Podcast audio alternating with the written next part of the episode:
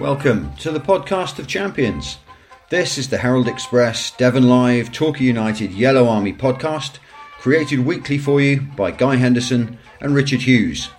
Here you can find everything you ever wanted to know about Torquay United.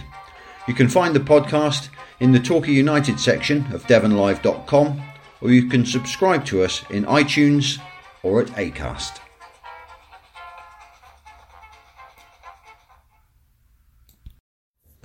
So, welcome along to another lockdown podcast. I hope this finds you all well. We find ourselves uh, breaking news this morning. Things are moving pretty rapidly in the world of the National League. It was announced yesterday that the clubs have voted to end the season immediately. I think it's fair to say that's a decision that hasn't gone down well at Torquay United. Richard has managed to have a chat with Gary Johnson this morning, so uh, let's clear the decks before we begin the podcast in its usual form. And let's listen to uh, Richard's chat with Gary Johnson. Um, obviously, you're disappointed about the decision, I would guess, are you? yeah, very disappointed. Yeah, yeah but uh, you know, I think it was, um, you know, we were a lot of clubs were directed into making this decision, um, and some, obviously, most clubs are looking at it for their own purposes, as it were, yeah. and um, you know, so unfortunately, I think quite a few clubs didn't vote, abstained. Um, so although they said they got you know ninety percent, obviously they must have had a majority. But um, a lot of clubs didn't feel they could vote because they didn't really know what they were actually voting for because it's the next vote that decides whether there's a null and void or promotion and relegation.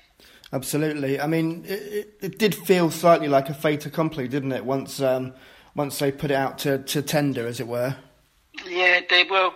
You know, I think you know some teams felt that uh, uh, probably that um, their state of play was, you know, if they were just above the uh, relegation zone, that it was safer to end the season than, than to mm. play it. Mm. Um, I think we got to remember that there's a, you know, there's a a, a, a bigger a bigger thing that we've all got to think about, and that is obviously the, the pandemic, the virus, the coronavirus. And, you know, I, for one, know that, that you know, the season can only be played when it's safe for everybody, um, you know, to, to play and to carry on the season. So, but I felt that we've lost the hope for our supporters and players, you know, all over the country, supporters all over the country, in the hope that we we do something does happen quickly with yeah. the coronavirus. You know, we hope that it gets cleared up, and and I just and then we can start playing. I mean, if it does get cleared up, and we could have played in July, for instance, then it'd be disappointing that we couldn't finish finish the season. Yeah, yeah. I mean, where where does this leave planning? I know planning. I know that you know in this, this weird times, you know some people are not supposed to be working, etc. But obviously, your mind is, is focusing on the future. And where does this leave your planning? Well, we, you know, we, we sort of anticipated uh, myself and, and George Edwards, our chief exec, that this situation may happen. So yeah. we've been having sort of discussions, but now we know for sure that you know, well, we've got the first part of the complication over. Um, with the statement that the National League have made. So we've got a, a conference call today, um, myself and George, and we're just going to discuss, um, you know, the, the plans going forward. And and you know, George has always been positive right through it, as far as you know, we'll get, we'll get through it, what, what, whatever happens. But obviously, it's how you get through it, and um, you know, we need to keep as many people together as, as, as we can that are at the club because they're all good people. And course, um, yeah. yeah, you know, so there's a, it's a bit precarious for players at the moment. They don't know where the future is and whether there's going to be any money coming in, you know, that sort of stuff. The government have done their job. Um, but unfortunately, the voters took away their their opportunity to do their job. Yeah, yeah. Know, so, what what about um, games behind closed doors? Because I mean, the government said yesterday that, that it could be you know next year before mass gatherings are allowed again. So that would obviously impact on next season as well. Could you maybe see that happening? Yeah, yes, I can. Um, you know, it depends on. You know, everything's guesswork. Yeah, we can't we can't predict what the virus is going we to can't, do. we we? can't predict, and we don't we don't know. Some are saying it could be next year, and you know, and, and there's lots of you know people speculating. And when you listen to the um, scientists, you know, nobody knows. If the scientists don't know, then obviously, you know, we don't we don't know. Um, but all all what I'm disappointed with is that I wanted all along to be aligned with the EFL Yeah, and be part of their decisions, not the National League necessarily necessarily make um, you know a, deci- a decision for us um, outside of the the football league. yeah. Uh, You know, uh, obviously, they need to they need to add a team to the to League Two as well. So I guess Well, exactly, You know. exactly, yeah, and and so whether that you know complicates things, if if our league, well, it will, if our league decided that there wouldn't be any promotion and relegation, you know, if that that's the vote, then um, promotion and relegation, then um, and, he, and the EFL ends up playing. And, and they get relegation and promotion, Yeah, then who yeah. goes up? You know, I just I just think it was a great opportunity for our national league to fall into yeah. Into, to, yeah, to Here we go then with the podcast this week. It was a very interesting chat you had there with Gary Richard. He's um he, he's quite um he, he's angry, isn't he? he? He's one of those people who treats friend and foe, you know, sort of fairly equally. But you could tell in his voice that this is um, this has upset him a bit. Well, I think he's, he's angry that the, the season is ending as it is, um, with the caveat that there are more important things to think about than football. I think that's fair to say Yeah. uh, before we discuss it, um, because obviously, you know, um, people are dying, so football really is. It's, we don't need to say it, do we? But but it really is a side issue at the moment. It is. However, we are here to talk about football, so we'll talk about football. We are. There's some, somebody's left a comment on um, on the story about Gary uh, that already saying, you know, come on, it, it's it is only football, and yeah, you're absolutely right. But that's what we're here to chat about, as you say, and it matters a lot to people, doesn't it? It's not just the football; it's the getting together, it's the you know the return to normality. Gary talks in. I mean, I've I, I've written up a piece for the Western Morning News, which will probably go in tomorrow. Um, from how, from from speaking to him earlier on, and I focused a bit on the the fact that he talks about hope. Uh, players' hope and fans' hope seems to have been taken away from them. Um, that, that the season would finish, that they can go and watch football. You know, football fans like to go and watch football, and now they're Yeah. not going to be able to do that for, for some considerable time. And one of the great beauties of supporting a small club is that you do get to know people. You get, you know, the pop siders get to know the players, the relationship between the pop side and Reedy and what have you. They know each other, they see each other out in the street, and, and you know, people are missing out on that, and they're missing out on the contact with the club. Gary describes it as a family, doesn't he? The, yeah, he does, and he, he, again he used that term. Uh, you know, the football family. That's in a broader sense. I, I- guess what he meant also was the Torquay United family. Um, the fact that that we, we are so close to the players because of the level we play at, but then that was always the case in the in the league anyway. Um, we, we, we've had uh, we've had people involved with the club like Gary um, previously, like Mike Bateson, who did like to, to give fans opportunities to to be close to the club, and the club has been has been a wonderful place to, to watch football because of that. Yeah, yeah, indeed. So, getting serious for a moment, then the, the National League's decision to basically end the season just leaves so many questions unanswered, doesn't it? I mean, being out of step with the football league, uh, Gary's right. It's it's just the wrong way to go, isn't it? Um, yeah, I, I said last week, didn't I, that I, I got to the point where I thought, oh God, let, let's just let's just call it off now and, and focus on next year. And yet, when it happens, you feel like a bit deflated Yeah. um, because there's suddenly nothing to look forward to. Um, then you've got the complications of promotions and relegations. Uh, Torquay won't be involved in that, although they could have been if they'd been Yeah. given the opportunity to play the, the final 10 games. And like Gary said, there's 30 points to play for. You know, they could have closed that 10 point gap. It would have been hard, I don't, don't get me wrong, but they could have closed that 10 point gap. Another thing that Gary also pointed out that everybody in uh, the National League uh, top division still had something to play for because yeah, everybody could yeah. have got out of uh, promotion. Uh, sorry, everybody could have got out of relegation problems had they put on such a, an amazing spurt.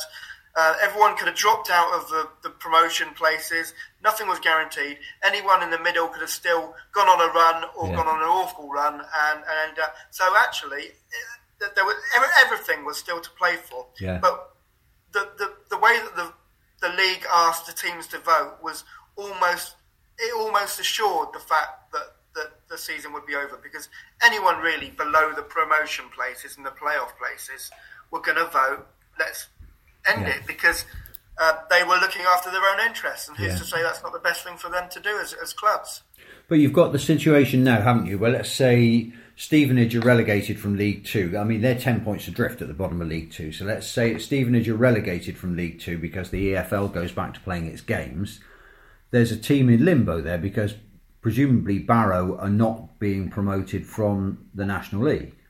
Well, I wouldn't be surprised at all. In fact, I if I did put money on stuff, and I do it occasionally, um, um, I'm allowed. I'm not. I'm not within the football. Uh, sort of, no, it's true. The yeah. of that. Um, Barrow will probably go up because Bury went out of business at the start of the season, and they have been running a team short in League Two all season. Of course, of course, so I hadn't thought of that. They need a team, whatever, yeah. to just make up the numbers. Now, Stevenage, as you said, are ten points. Uh, adrift of everyone else, and really, you know, they would have been the ones expected to finish bottom and go down. So then that brings into play the the, the playoffs and. Uh, you know who who would go up through the playoffs. Of course, there's seven, six teams in the playoffs. Yeah, yeah. Um, in the National League. Now, will those teams now vote to continue the playoffs? The teams that play that are, are currently in those positions, of course, they will. Yeah. Because they want the chance to go up. Absolutely. Um, everyone else will probably vote no. Um, it's a it's a nuts situation, and um, it changes every week. Um, one minute you're not expecting to hear from the National League till May. Yeah. And then you hear the next day. yeah, and, and the, the, prospects of the result of the uh, the vote on promotion and relegation that's just going to be even more chaotic, isn't it? Yeah, I mean, and, and I shall no longer expect to have a date to expect to hear that. No. I shall just expect it to appear one day when I'm, you know, when I'm You'll be cooking, out the, cooking the tea or, or, taking the dog for a walk. You'll be out walking the dog, and your phone yeah. will go off, and you'll have to race yeah. back to your laptop, uh, double quick time, because it should have been on Saturday. It should have been our last game of the season. We should probably all have been getting aboard a bus somewhere and heading for Hartlepool with a playoff place at stake. Um, yeah. We'd have been looking forward to that like mad, but as it is, we're in lockdown. No football. It's um, these are grim times, so that's where the podcast comes in, isn't it? We can uh, we can try and lift the spirits a little bit. Well, hopefully, yeah. So we're in our A to Z has got us as far as the letter F. Uh, once again, invaluable help from uh, some of our listeners, Julian in particular. F is obviously for furloughed footballer. Yes, which, uh, which fits yeah. fits in quite nicely but there are plenty of other Fs as well. So let's uh, let's talk about a few. Um, it's one of the first ones that came to mind, especially with the current squad that we've got, is French players. We've had quite a number of French footballers uh, playing for Torquay, in, but you were saying from your researches, it's mainly in recent years, isn't it? Well, I haven't gone through uh, Lee Edwards' book uh, player by player. um, it's not as if you I, haven't had anything else to do today. Well, that's right. Yeah. um, but I can't I can't remember too many players um, of French origin before the 2000s, and um, I think I, I could only see a quick glance one player yeah. um, before 2000. Um, but I do have a list of one, two, three, four, five, six, seven, eight, nine, ten players. Oh, that's good and going. I found online some some interesting uh, website that gives nationalities of players and who they've played for. So uh, yeah, I've got I've got a half decent list next to me. Go on. Um, couple of, I can't remember. Okay. Go on, let's uh, spring a few on me because I'm I jotted some down this morning. I didn't get as far as ten, so um, you better fire away. Oh, okay, well you, you do yours, guy, and then I'll tell you uh, I'll tell you the ones that we're, we're left over with. Well, the one the the one player that I remember particularly fondly is a I think gentleman, I know who you're a gentleman by the name of Jean Pierre Sim. Absolutely. Remember Jean Pierre? Didn't play all that many games. Who wouldn't? Yeah, didn't play all that many games for us, did he? No. He was a made bit- his debut on the same day that Eifion Williams made his debut and scored a hat trick. He did. And it was, I think it was the hat trick goal. That was against Hartlepool, if I remember right. It rightly. was, yeah. And, and I remember the hat trick goal. I think it was the hat trick goal, uh, Williams' hat trick goal, um, specifically because it came from Jean Pierre Sim running down the left hand side of the, the pitch all the way to the almost the corner flag, and then literally just cutting in and r- running up the, the line towards the goal, and then just laying off a pass for Williams Yeah. to, to poke the ball home. Um, Jean- of course, Williams got all the plaudits that day for his debut, and, and, and, and of course he should do. We just signed him for sixty thousand pounds, I think, which was a, a lot Yeah. of money back in those days. It would be a lot of money now if we paid sixty thousand pounds for a player.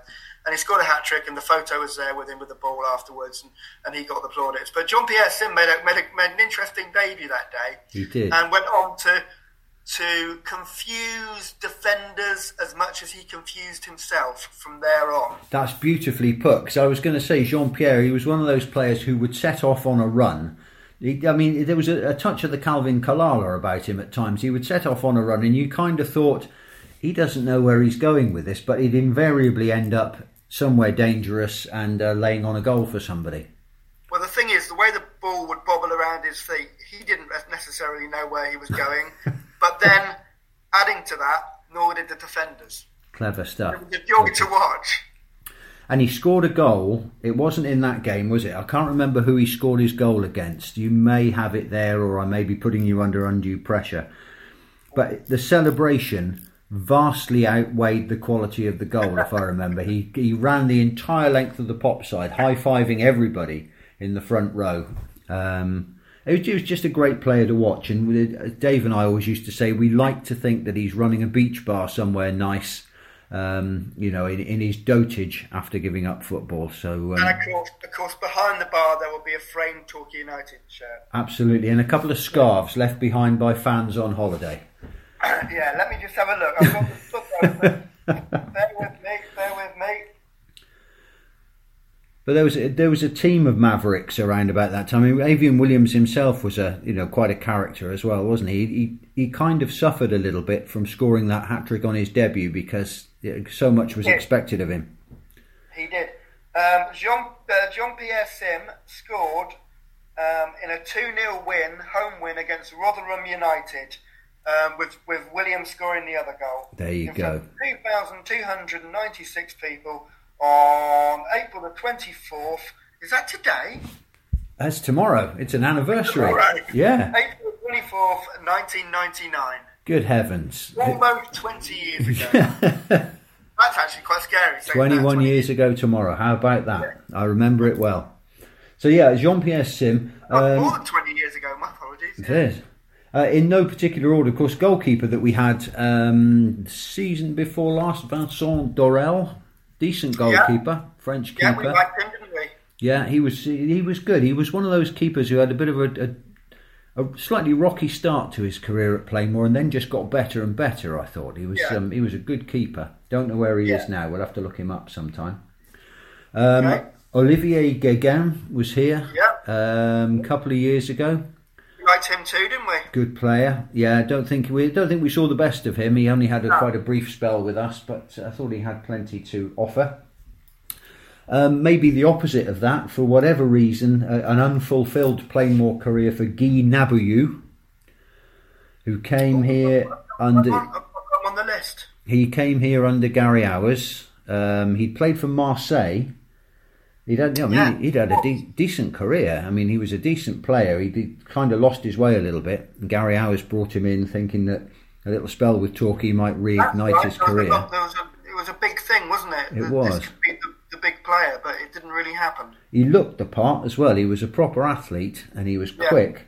but uh, we never got to see. Well, we never got to see anything from him really. Apparently, he just disappeared one day. He came back with the um, team from, I think it was a game at Boreham Wood.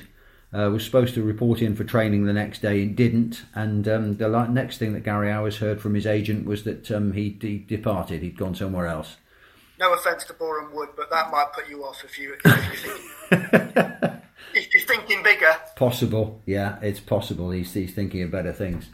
Yeah. Uh, and the other two are on my list. Obviously, a much more recent Jean-Yves uh, Kouyate. Yep. Um, yeah. Big who, part. Who, again, I quite liked. Uh, obviously, he's left us and. Uh, Where's he playing now, Guy? I've put you on the spot this time. Oh, I can't remember where he's playing now. I can't honestly can't remember. I, am you see, with the with the lockdown, you kind of drop out of football mode for a while, do. not you? Yeah. Yes. But what a nice guy, Jean-Yves. Um, always one of the first people to come up to you when you went out to the training ground, shake your hand, and wish you good morning. Um, thoroughly, thoroughly nice guy. So we hope he, uh, wherever it is that he's playing, and I really should know, um, hope he's doing okay. And the guy that we've got with us at the moment, of course, Calvin Lumbombo Kalala, um, who is going to be one day a great, great player. You know, he's you know got. What? I forget he's French. Yeah. Um, he's been he's been in England before before he was at Torquay. We got him from uh, Cheltenham, where Gary had been with him, I believe. So um, it's just because because he's not come directly from France. It's just in my head yeah, he's not French. Um, he is obviously French, so uh, so yeah, he, he's in the list. But he's he's he's another one of those players who, when he's on it, he's terrifying for defenders. I should imagine. Um, is he on it enough? Yeah, he's got all the ingredients, hasn't he? He's got the speed, he's got the skills. We've seen he's got fantastic finishing ability as well. Yeah. But you kind of feel like um, Gary and Aaron are trying to guide him in the niceties of the English game, and you, you feel like they get exasperated with him occasionally. But I, I think there's a great player in there, and, and you know it'll come out sooner or later. I just hope it does while he's with us. He's one of the stars of my football manager team at the moment. Isn't he? Oh, good. Yeah. Okay, how yes. are we how are we doing in that, by the way? Well, we'll, we'll talk about that in a minute. F is for football manager, so we'll come to yeah. that in a minute. What other French players have you got there? I've got Khalid Chalqi. Khalid Chalqi, yeah. 2001 he was with us. Um, a, a, a, big, strong midfielder, if I remember rightly. Yeah. Uh, uh, became a, a, bit of a fan's favourite. Um, wasn't around that long, um, but a decent player. Um, again, almost a typical French player. If you think of French players, he fits that mould, you know. Mm. yeah, good player. Um, who else have I got here? I'm trying to get the so so Morike Sako. Yes, yeah, remember uh, him. 2006 ish. Yeah. Um, yeah. Uh, was played quite a few games, if my memory serves me right. The yeah. website I was looking at doesn't give the amount of games they played, just the teams they played yeah. for. But um, if my memory serves me quite right, he played, he played a few games and was a decent winger, if I remember rightly. But yeah, he was quite fast and he was quite physical, if I remember rightly, as well. Yeah. So that's him. Um, Mamadou Sow. Yeah. Also a French player around that period, 2005, it lists on the website. Um, again, these players didn't hang around long, did they? No. Um, not not not more than a season for, for, for some of them, I don't think. But yeah, he was a he was a half decent player, if I remember rightly, as well. And then I've got um, Osvaldo, oh no, Oswald Lopez, 2005 who I have no memory of whatsoever. I don't. Oswald Lopez. Oh, if anyone remembers Oswald Lopez, let, let us know because I have no memory of him. Apparently, according to this website, and again, it doesn't give you the amount of games they played. It just gives you the teams that they played for, and he also played for Plymouth. So, was it a loan move? Was it I, I, I, 2005? I cannot remember him. I wonder if we just had him in pre-season or something like that. Yes, well, possibly. Um, I would presume this, this, this website is giving us players that were yeah. signed, but I can't remember playing. And another one, a final one on this list, um, Damien Mazika, 2014. Another player I don't remember. They, I remember the name. I remember typing the name. It's one of those things yeah. you remember typing the name, and um, some names are easier to type than others. Yeah, yeah, I always remember the first time I had to type Kevin Amankwaah. Yeah. I can I can tell you where I was. It was a Hartlepool, funnily enough. Isn't that weird? yeah. And uh, yeah, uh, that that, that's that's a memorable word to type because you're obviously quite wary of what you're typing. Of course, and when you're trying to type things quickly, a player that we'll mention next week, uh, Giancarlo Gallifuoco, surprisingly easy to type.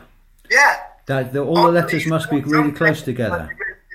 Oddly, some names are really difficult to read, but when you actually type them, they're, they're, the, the keys are in such a nice Yeah. flowing area that, that they just they just work really well. See, that's an anecdote that only people who spend their entire lives hammering away at keyboards will understand. But um, if you are a keyboard warrior, just try typing Giancarlo Gallifuoco. You'll be absolutely fine.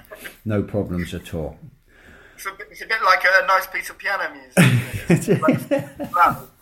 isn't it? Wow. A sonata. Right, so the mystery of Oswald Lopez. There you go. Detectives out there in podcast land. Mystery of Oswald Lopez Solve the mystery. Like an Agatha Christie novel. We, we've definitely got a title for this week's podcast anyway. The mystery of Oswald Yeah. Lopez it is. It, sound, it sounds like an Agatha Christie novel.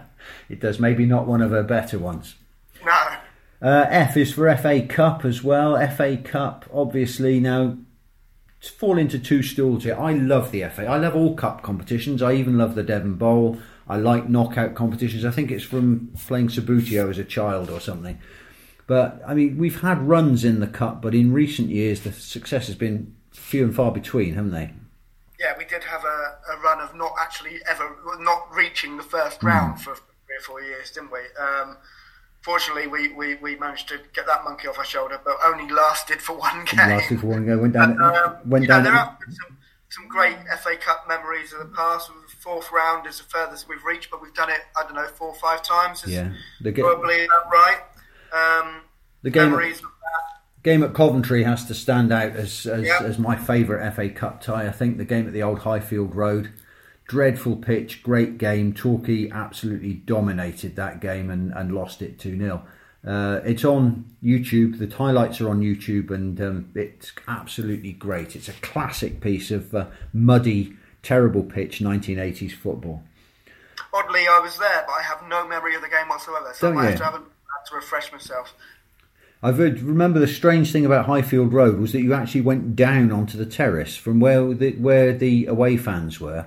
The street outside was higher than the terrace, so you actually walked in through the turnstiles and then down from street level onto the terrace. I remember as a family we got searched by a nice police lady. Did you? Um, okay. Yeah, on the way in. It was, it was the 80s, wasn't it? It Let's was, yeah, yeah. I do remember going to Burnley once, and they uh, escorted us into Turf Moor with a, a phalanx of police horses and goodness knows what else. And somebody did turn round to one of the officers and say, "You realise we are just Torquay United, don't you?" But as you say, it was the '80s, and um, some teams were not as well behaved as we were. So the FA Cup, um, a gentleman that we need to mention, um, who was a, a close colleague of ours in the press box for many, many years, a gentleman by the name of Ken Furphy. Absolutely, um, yeah. I, I um, wouldn't know him as, as, as well as you do. Uh, I think he was he was there for a couple of seasons when I started going into the press box, but he was a lovely bloke, really friendly.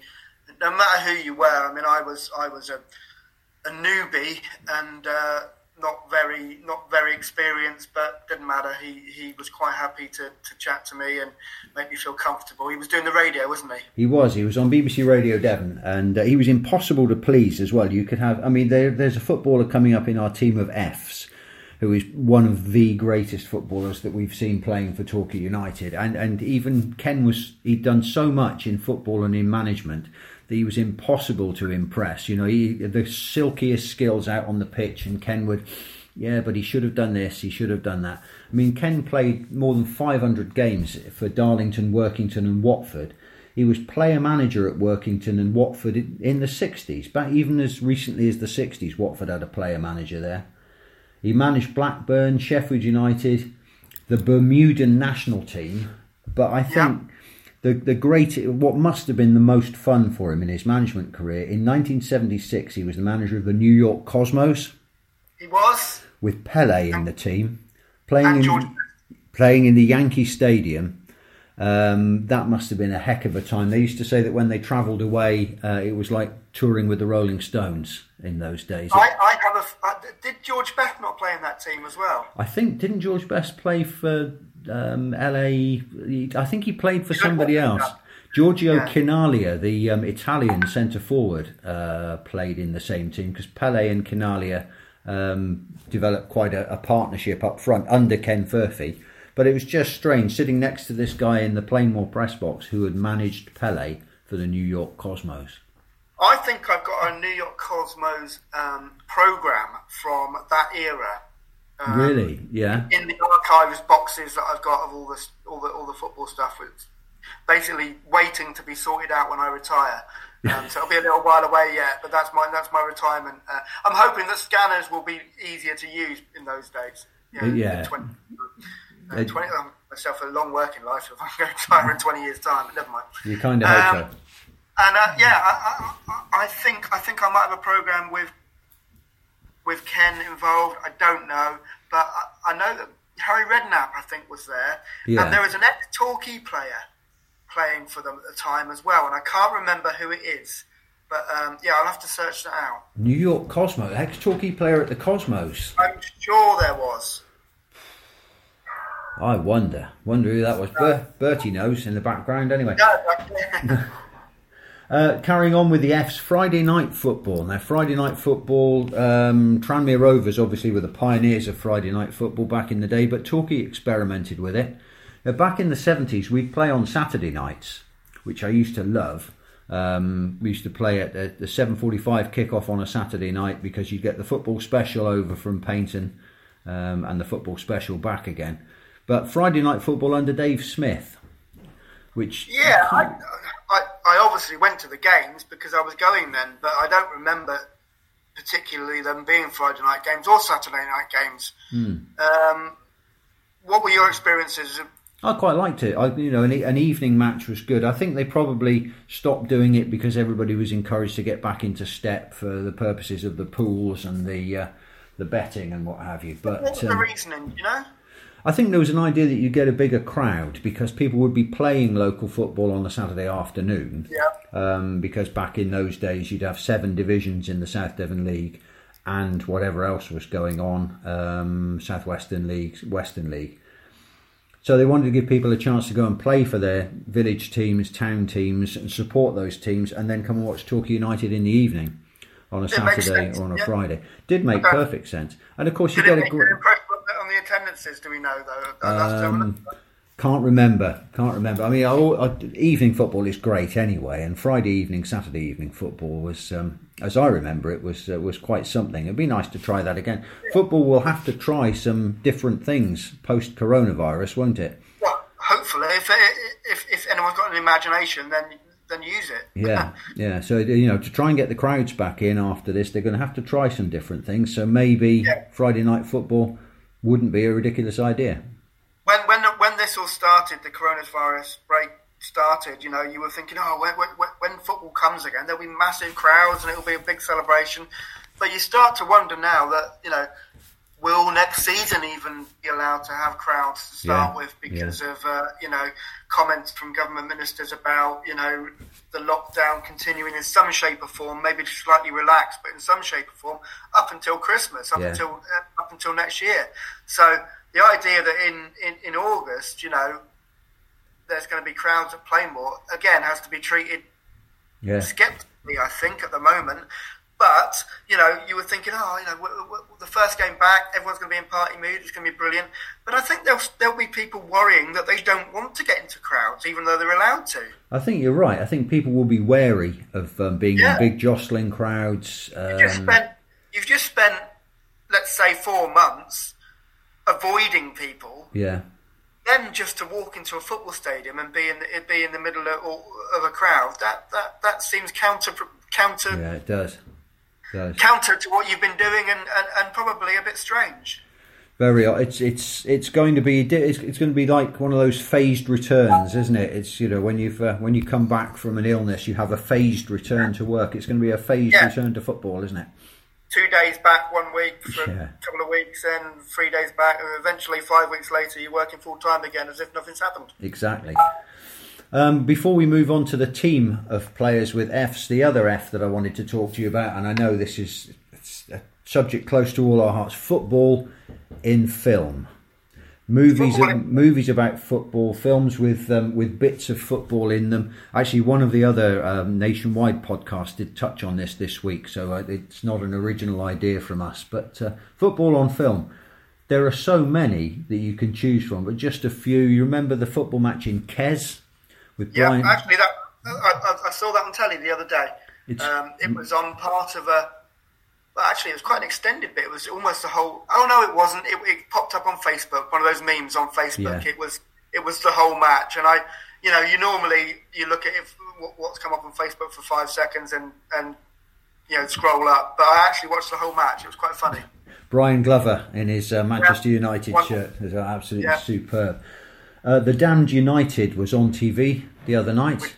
It's a good film. I'm still film. convinced that uh, Michael Sheen sat in front of me at uh, Swansea City uh, against Torquay in the late 80s. I've got a photo and I swear it's him. Might well have done. We need to see that picture. Oh, I only saw that for the first time the other night. By the way, it was on. Um, I think it was on Saturday night. What a cracking film! Stephen Graham as William Bremner uh, was absolutely Oh, I tremendous. I thought. he was in it, Yeah, yeah. it's very, very good. Uh, Martin Compston's in it as well.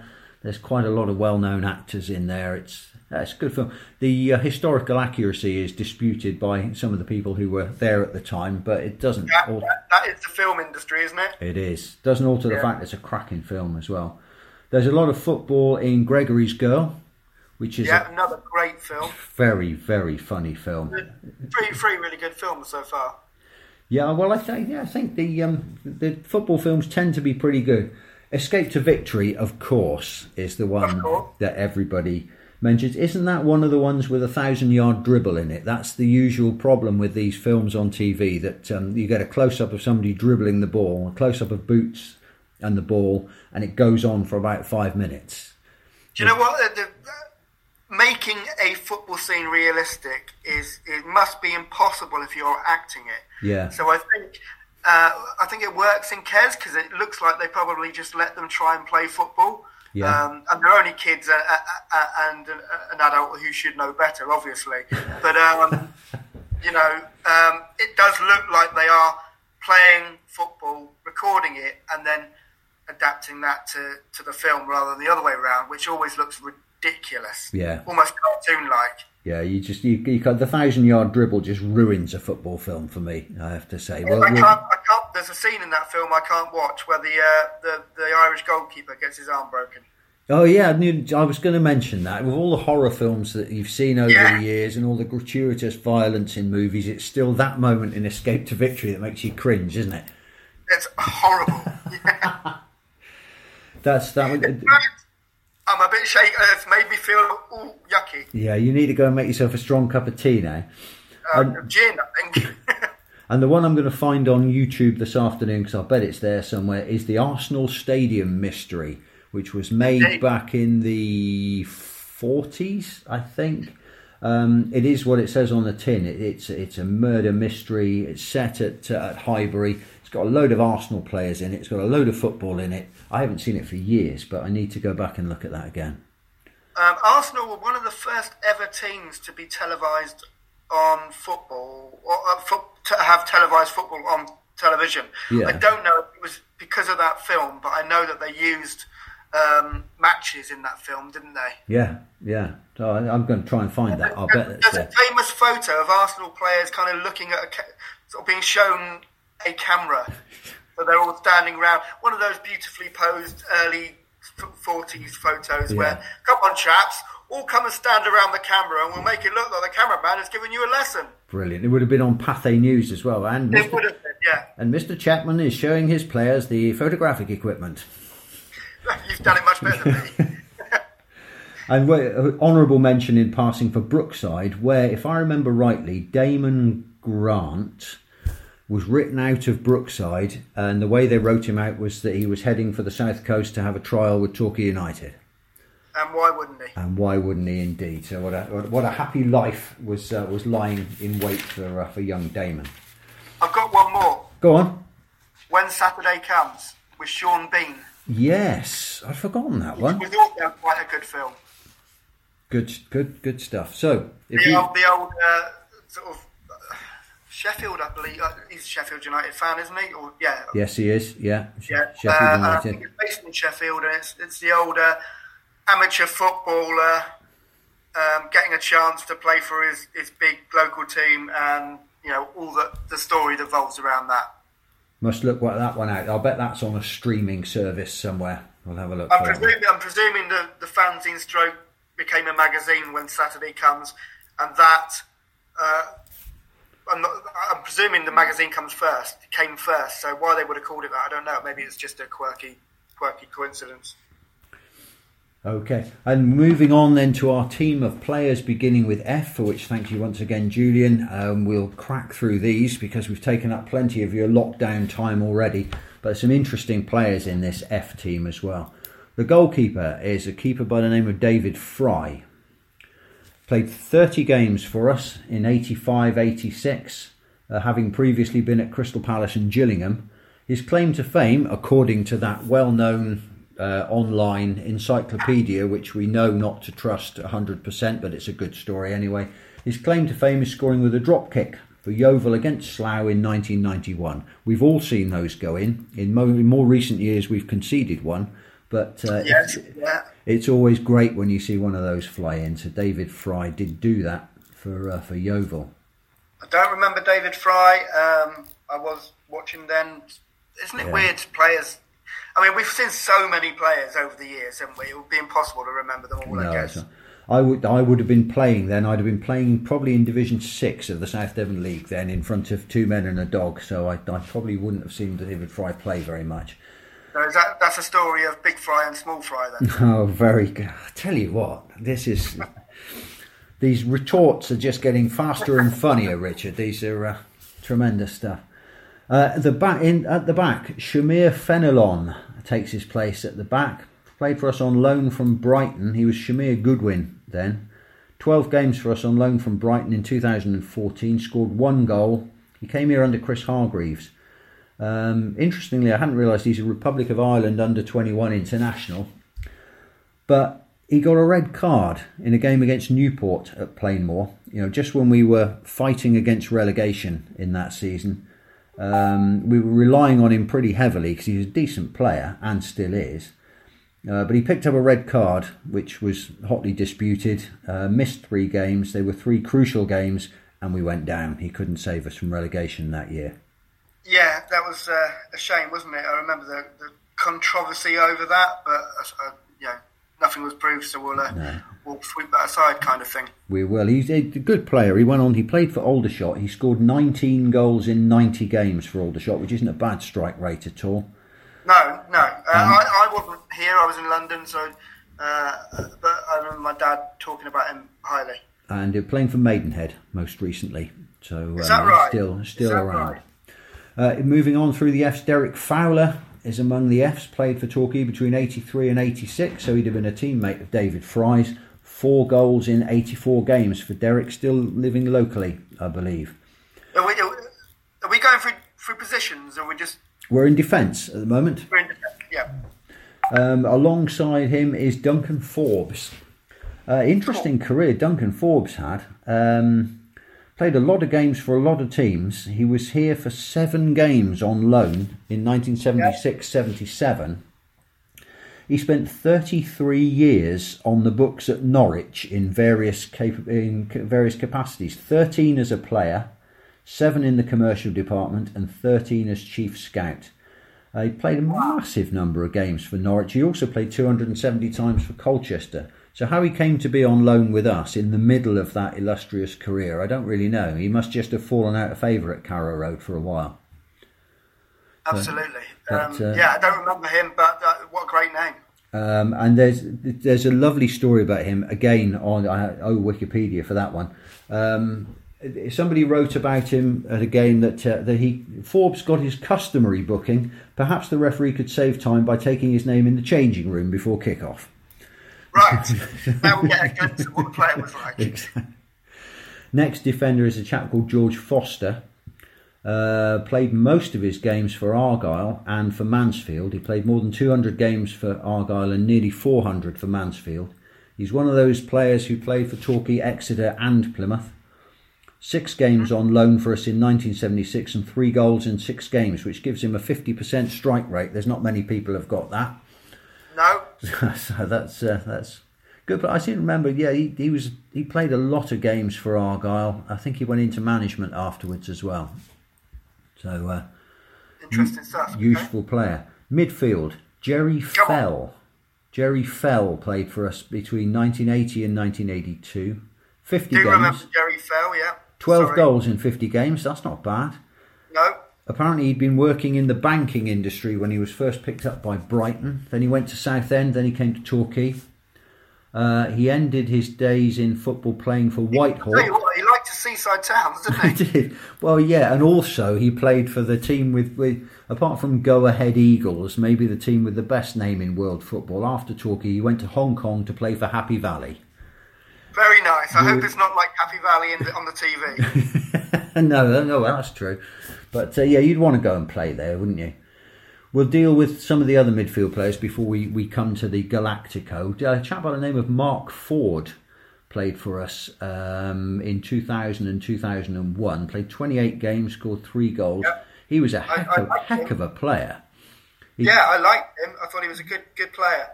He played for England at under 18 and under 21 level. He'd been at Leeds and at Burnley, and he'd been playing in Belgium before he came to us. Don't know how he came to us, whether his career had gone a little bit off the rails and he came to us for a while. I think he was one of those. What year did you say? 2000, uh, 2000 he arrived, 20 years ago. He'd scored in the 1996 Probably- League Cup final. Saunders, isn't it?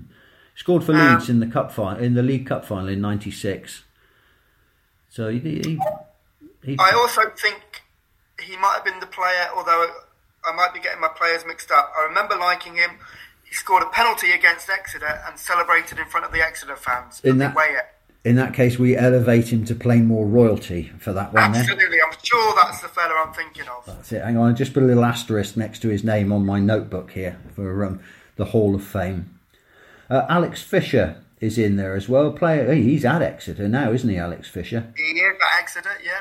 Uh, we had him in 2015. An on and off player there. He's, he, but he, he has been in the team every now and again.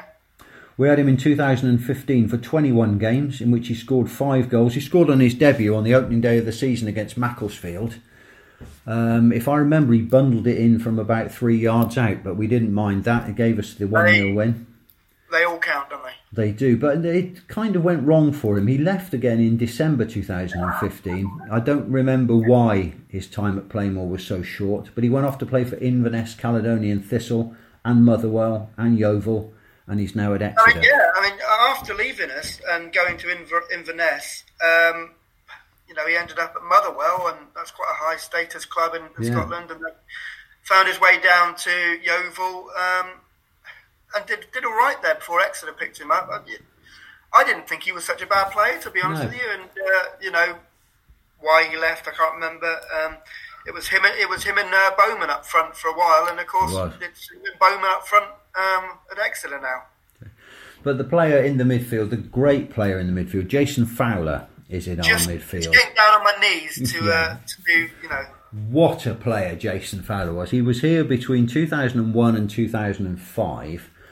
Played 97 games. He, I mean, he did have problems with injury, didn't he? Seven goals in 97 games. He'd been at Bristol City, he'd been at Cardiff, uh, and then he came to us. Just one of those players, the skills, the, the, the poise, the grace, the skill in midfield of Jason Fowler is, is beyond compare, isn't it? he if he, he had an illness, didn't he, which uh, didn't hamper, di- didn't help his uh, his physicality. Um, although he wasn't, you know, uh, uh, he looked fit to the eye. I think he, he, he struggled with um, lasting 90 minutes, etc. Yeah. He came to us from Cardiff. Um, I think if he'd been as fit as a, excuse me, that's Steady on. a good time to start coughing when I'm just talking about fitness. Um, uh, it's just all right. I'm just uh, choking on my. Uh, I, think we, I thought we walked into the fast show then for a minute. Yeah, no, sorry about that. I haven't got any. More, I've got some coffee. Hang on a minute. Cold coffee has helped. No, if he if he had been the fittest player around, he would have been an England player. I'm sure of it. Yeah. He was so graceful on the ball. And he, he pick up the ball in midfield, and it almost turned like a ballerina. Yeah, is it? Uh, for you know, anybody- the graceful movement and finding a pass and and oh, loved watching Jason Fowler. For anybody who didn't see him play, we're not laying this on too thick, are we? This is he was genuinely a great, great player. Um, his uh, his pre-match warm-ups always used to make us laugh as well, though, didn't they? Because players would be going through their drills and their stretches and their sprints and their doggies up and down, and Jason would come on a little bit late, maybe do one or two hamstring stretches, and yeah, okay, that's that's me done. I'm I'm okay. I'm done. That was the stretch. He was a wonderful player and a really nice bloke as well. And, and let's let's remember, you put him in a midfield with Alex Russell and your hero Matt Hockley, Oh. and you've got a complete midfield. That's just a, a magnificent midfield. And the great moment as well was when he played his last game for us. I'm sure you remember this as well. It was, you know, he, he got a he suffered with arthritis in the end, which ended his career. Um, and Leroy took him around the ground, didn't he? He was there before kick-off for a game, and Leroy Rosenior insisted that he took him around for a kind of a lap of honour around the ground, and everybody stood and applauded him, and, and it was very emotional. I, I know Jason himself was very emotional about that as well. Yeah, wonderful player, and you know, um, although you know he should have been playing at a higher level, had all the ability to do so. Um, we saw the best of him, I think. I think we did, and I think we were lucky to um, lucky to see him play for us as well. Yeah. Up front in this, one, more memory uh, uh, of. We don't have many memories of him running with the ball, but the one I do is the first game of the promotion season on the hottest day I've ever been in football at Northampton. Um, and we won 1 0. Um, and they were the pre-season massive favourites. They they they'd spent quite a lot. They had people like Josh Low and Paul Trollope that they bought during the summer, and everyone thought, well, they're just going to walk it. And we went up there on a really hot day. The referee was stopping the game every 15 minutes to give Yeah. dish out water, and I can't remember what, what point of the game it is, but but Jason just picked up the ball in midfield, just run through, ghosted through about four or five challenges, and just planted the ball in the net, and it was one 0 and that was uh, that was the first game of our promotion season that ended up at Southend. fantastic, absolutely brilliant. Well, we- we've got a bit misty-eyed about Jason Fowler, Yeah, but with, with good reason as well. There are there are. As we go through this A to Z, there are probably only about three or four players who will make us misty-eyed like that, but that's um, that's definitely one of them. Moving up to the uh, the striking partnership, then the first one is Adrian Foster. Yay! Popular choice with you?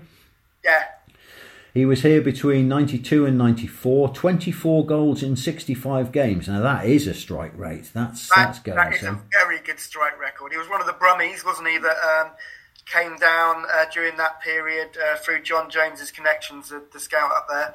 Um, and my favourite, one of my favourite Torquay United memories, is of me and my friend John Arusi sitting. Uh, uh, my dad wasn't at the game for some reason. It might have been that he was on holiday. He used to pop off to Florida every now and again, and uh, so he wasn't there. It was just me and my my friend John Arusi in the, the usual seats in the old grandstand that I used to sit with with my dad, and I think it was against Chesterfield, and two 0 down at half time. We thought, oh my word. Um, I think Chesterfield scored just after half time to make it 3 0.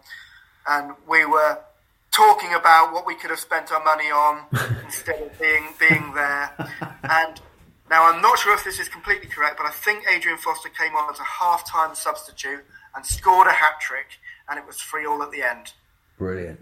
Those are the kind of games you remember, aren't they? Absolutely, yeah. Great no, uh, I'm sure he came on as a hat trick. I'm sure I got all that right. It might have been 3 0 at half time, but I think it was 2 0 at half time and then 3 0 just after. But Foster came on at half time and became a legend.